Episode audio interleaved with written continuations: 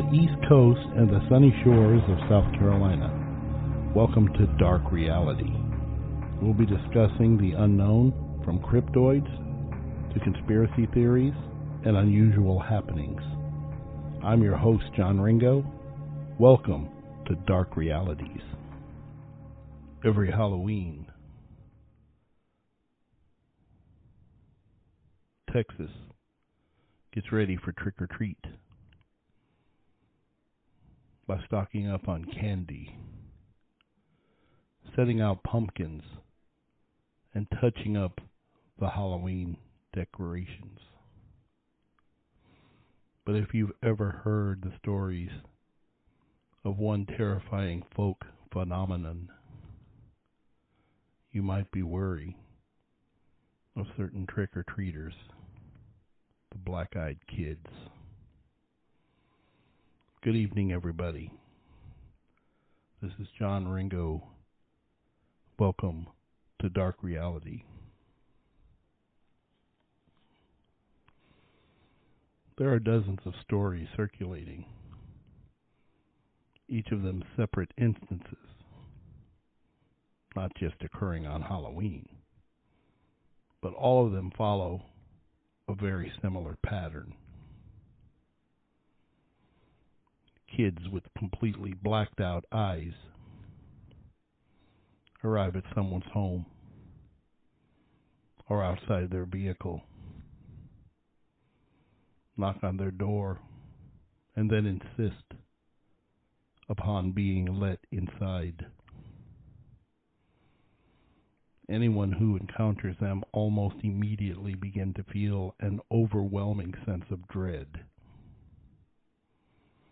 Besides black-eyed kids, these children, usually between the ages of 6 and 16, typically appear normal. Sometimes their clothing is outdated. In extreme, unusual instances, people have reported talon-like feet. Overall, they look just like normal kids. In a way, that's what is so scary about them.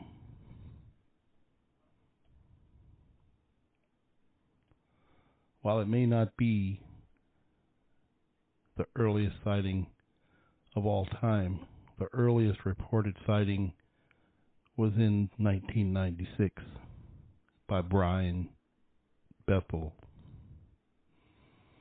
a journalist from Abilene, Texas. In Bethel's report, he described a late evening out in his vehicle. He had stopped in a parking lot near a movie theater simply to write out a check to pay a bill that he forgot about. While he was filling out the check, he noticed two young boys approaching his car. He didn't notice them until the older boy tapped on the driver's side window. Bethel rolled down his window slightly and noticed immediately a soul-wrecking fear. Though he couldn't understand why, the older boy said that he and his brother wanted to catch a movie, but had forgotten their money at home. Could Bethel give them a ride? They assured him it wouldn't take long. They were just two kids, and that they didn't have a gun or anything. Bethel found the assurances unnerving, and noticed that the last showing of the film they wanted to see had already started, and would be nearly over by the time he could drive them home and get them back. In his recount of the incident, He stated that when he broke eye contact with them, his fear became all-encompassing. And it wasn't until he broke eye contact that their eyes became completely blacked out. The older boy began to get frustrated when Bethel made excuses for not giving them a ride. He also stated that they cannot get into the car unless Bethel said it was okay, unless they were invited. After that, Bethel tore out of the parking lot. To this day, he still stands by his story.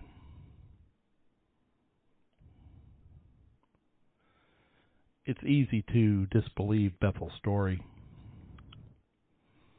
The internet has made growing new legends relatively easy with sites like Creepypasta and the sub Reddit. Both have stories about the black-eyed kids. However, Bethel's story predates these websites. It wasn't until the story became more widely known that lots of folks became aware and came forward with their own black-eyed kids encounters. Some of them take place in Texas. There's a couple of stories dating back to 1974 and even 1950 in other countries. They became such a popular phenomenon, whether real or purely web-based, that a movie came out about them in 2015. Supposedly, the kids are more likely to approach people who already know about them.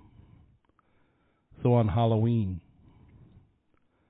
as the trick-or-treaters wander by your doorway, keep an eye out for soulless black eyes and that feeling of dread. And if you happen to have an encounter with one of those outworldly children, don't let them into your house. It could become costume contacts, but it's better to be safe than tricked. Some have called it a supernatural place. Others have deemed it cursed. Terry Sherman got so spooked by the happenings on his new cattle ranch that 18 months later, after moving him and his family of 4 to the property known as Skinwalker Ranch, located in northeastern Utah, he sold the 512-acre parcel away. Welcome to Dark Reality. Of course, I'm speaking of how Skinwalker Ranch became a hotbed of paranormal activity. He and his wife, Gwen, shared their chilling experiences with a local reporter, June 1996. They've seen mysterious crop circles, the Sherman said, and UFOs, and the systemic and repeated mutilation of their cattle in a very odd, surgical, and bloodless manner. Within 3 months of the story's publication, Las Vegas real estate magnate and UFO enthusiast Robert Bigelow bought the property for a cool $200,000. Under the name of the National Institute for Discovery Science. Bigelow set up around-the-clock surveillance of the ranch, hoping to get to the bottom of the paranormal claims. But while the surveillance yielded a book called Hunt for the Skinwalker, science confronts the unexpected at a remote ranch in Utah, in which several of the researchers claim to have seen paranormal activity. They were unable to capture any meaningful physical evidence supporting the Sherman's incredible stories. The ranch was resold to Adamantism Real Estate, which was since applied to trademark the name Skinwalker Ranch. Had the Shermans been lying about what they saw? Or under the spell of a collective delusion? Without evidence, the stories they told are difficult to believe, but they're hardly unique. The Uinta Basin of eastern Utah has been such a hotbed of paranormal activity and sightings over the years that some extraterrestrial enthusiasts have deemed it UFO Alley. You can't throw a rock in southern Utah without hitting somebody who's been abducted. Local filmmaker Trent Harris, who worked for the Discreet News, said that indeed, according to Hunt for the Skinwalker, odd objects have been spotted overhead since the first European explorers arrived in 1776. Franciscan missionary Sylvester Valdes de Alcante wrote about strange fireballs appearing over his campfire located in El Rey. Before the Europeans, of course, there were indigenous peoples. The Indians of the area occupied the Uintah Basin. Today, Skinwalker Ranch abuts the Uintah and Ouray Indian reservations of the Ute tribe. This is where Sherman was seeing things that nearby Native Americans had taken note of for centuries.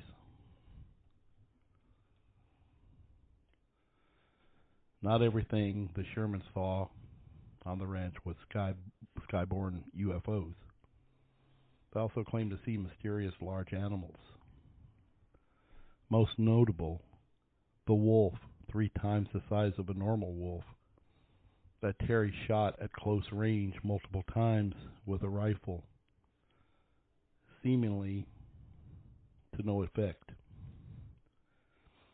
Then on the night of March 12, 1997, after the ranch had been sold off, biochemist Colm Kelleher worked with Bigelow's National Institute for Discovery Science,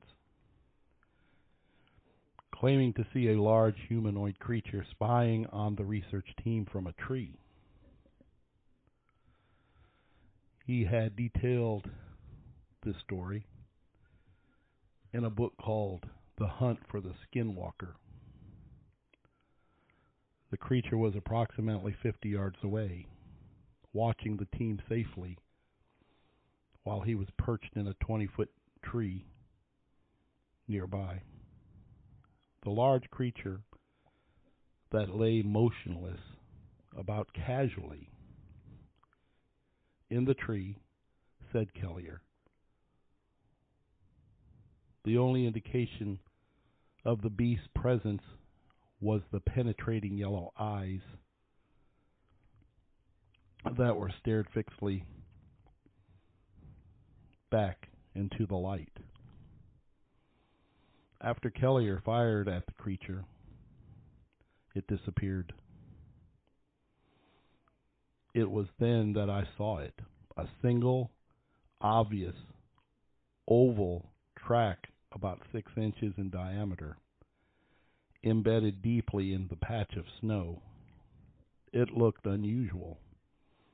A single large print in the snow with two sharp claws protruding from the rear of the mark going a couple of inches deeper. It almost looked like a bird of prey. Maybe it was, or a reptoid, but huge. From the depth of the print, very heavy creature.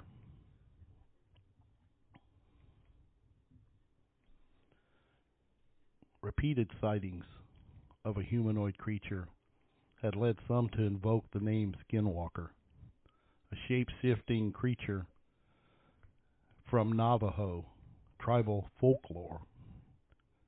Among the Navajo, Skinwalkers are like werewolves, evil witches who can transform themselves into creatures of their choosing.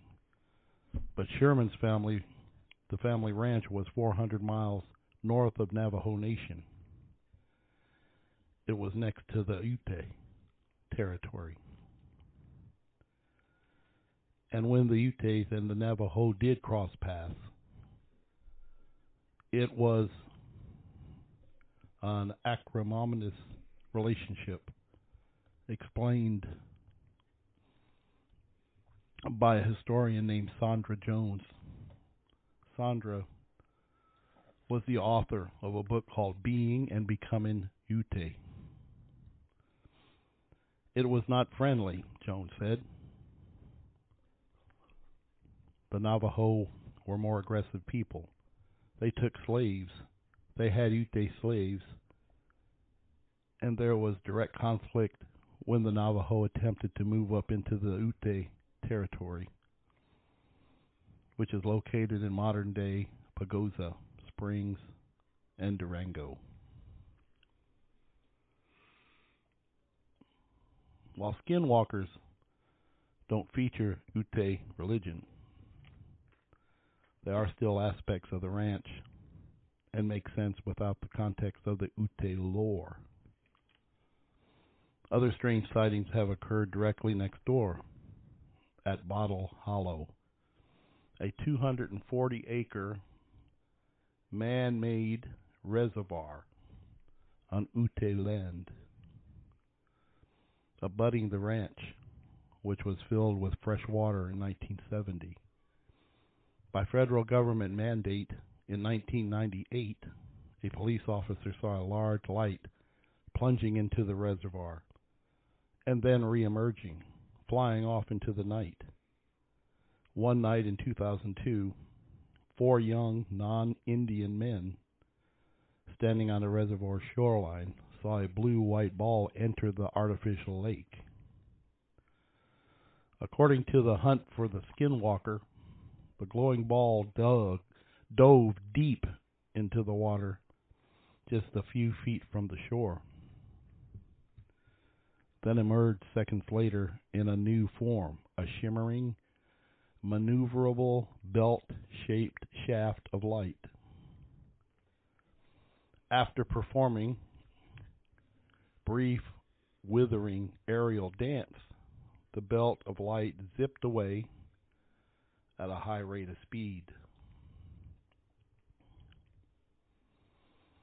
hugging the ground before disappearing below the top of the Skinwalker Ranch.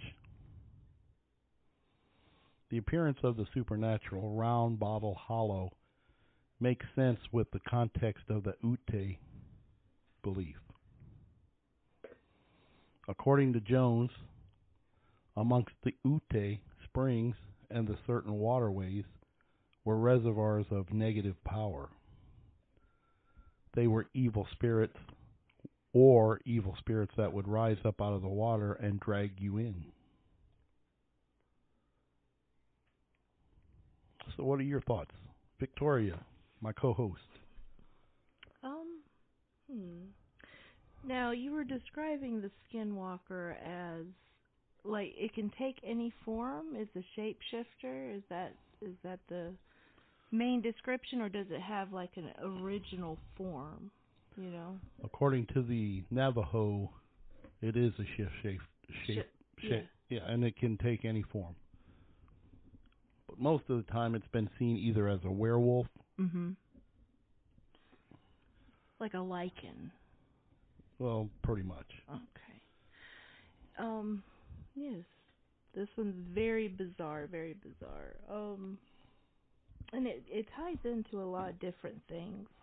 Like, as you said, it's part of American Indian culture. Yes. Maybe it had something to do with, maybe it was a curse that was brought on to a human in itself.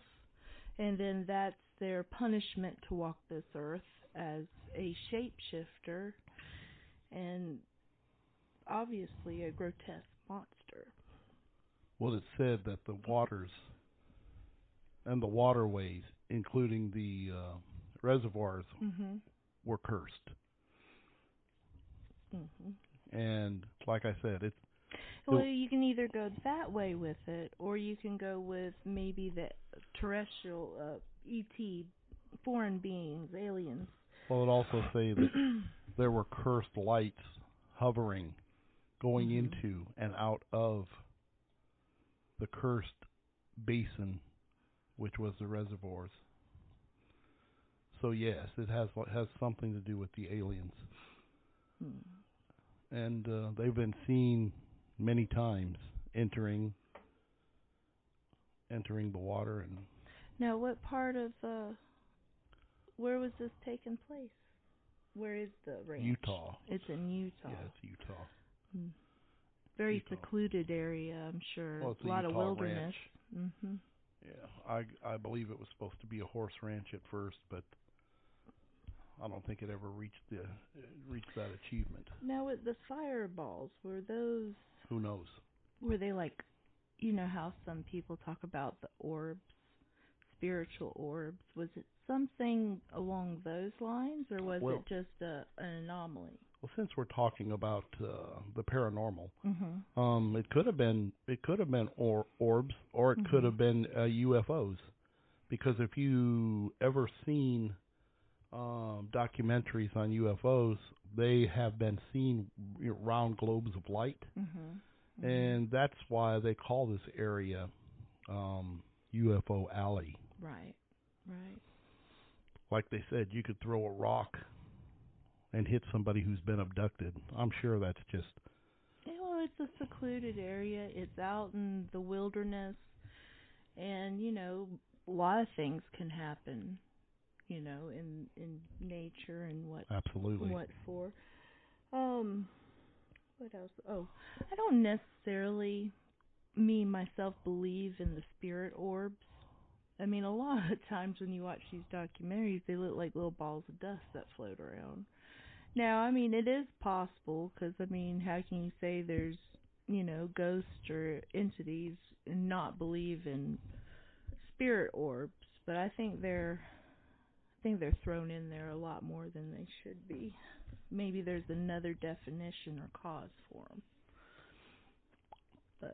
So the Skinwalker will change. It will change shape, or you know, an animal, a human, or how it can do anything. It's said that they can change. They're shift changers. Mm-hmm. They can change into any shape. Right. But like I said, it's been reported as, you know, they're beings like a humanoid right. type werewolf, or... you said it had yellow eyes? Right, yellow eyes. Mm-hmm. And now this is reported by, you know, more than one person. Mm-hmm. So mm-hmm. there's definitely something going on out there. Of course, you know, Whenever you talk about UFOs or anything like this, most mm-hmm. of the time they are spotted in secluded places. Right. I mean, you know, that they got to know that, you know, people are out looking for them and at them. They don't want to bring attention if they don't have to. Right. Mm-hmm. Right. Now, it's unclear if they have any type of cloaking device or whatever, but right. They obviously don't because they're in plain view. So now, me personally, this the shapeshifter, I believe it's not necessarily more towards the alien origin. I think it's more of like a, you know, an Indian lore or legend that was passed on, maybe to protect the land, or maybe having something to do with the water, because there's a lot going on with the water, the reservoir, the rivers, or absolutely anything with that. Definitely, you know, different type of paranormal. Well, I've definitely seen some crop circles out there, so, mm-hmm. you know, and when you talk about crop circles, they always associate that with aliens. Right. So, they also, what is associated with aliens is the mutilation of cattle and other animals, mm-hmm. especially when there's surgical procedures that are done on these animals. And were they like clean cut? Well, there's no blood. It's mm-hmm. like they've been cut and all the blood has been drained from them, and then they were butchered. Mm. So. But this is a process that they claim happens very, very fast. Right. You know, in a process, you know, one day the cattle or something, they're fine. They're fine. And the next day they find them laying around all butchered up and to sit there and drain that much blood. I mean, a cow is huge. To drain that much blood out of an animal, you would think it would take time. Thanks for stopping by. This is John Ringo with Victoria. Goodbye.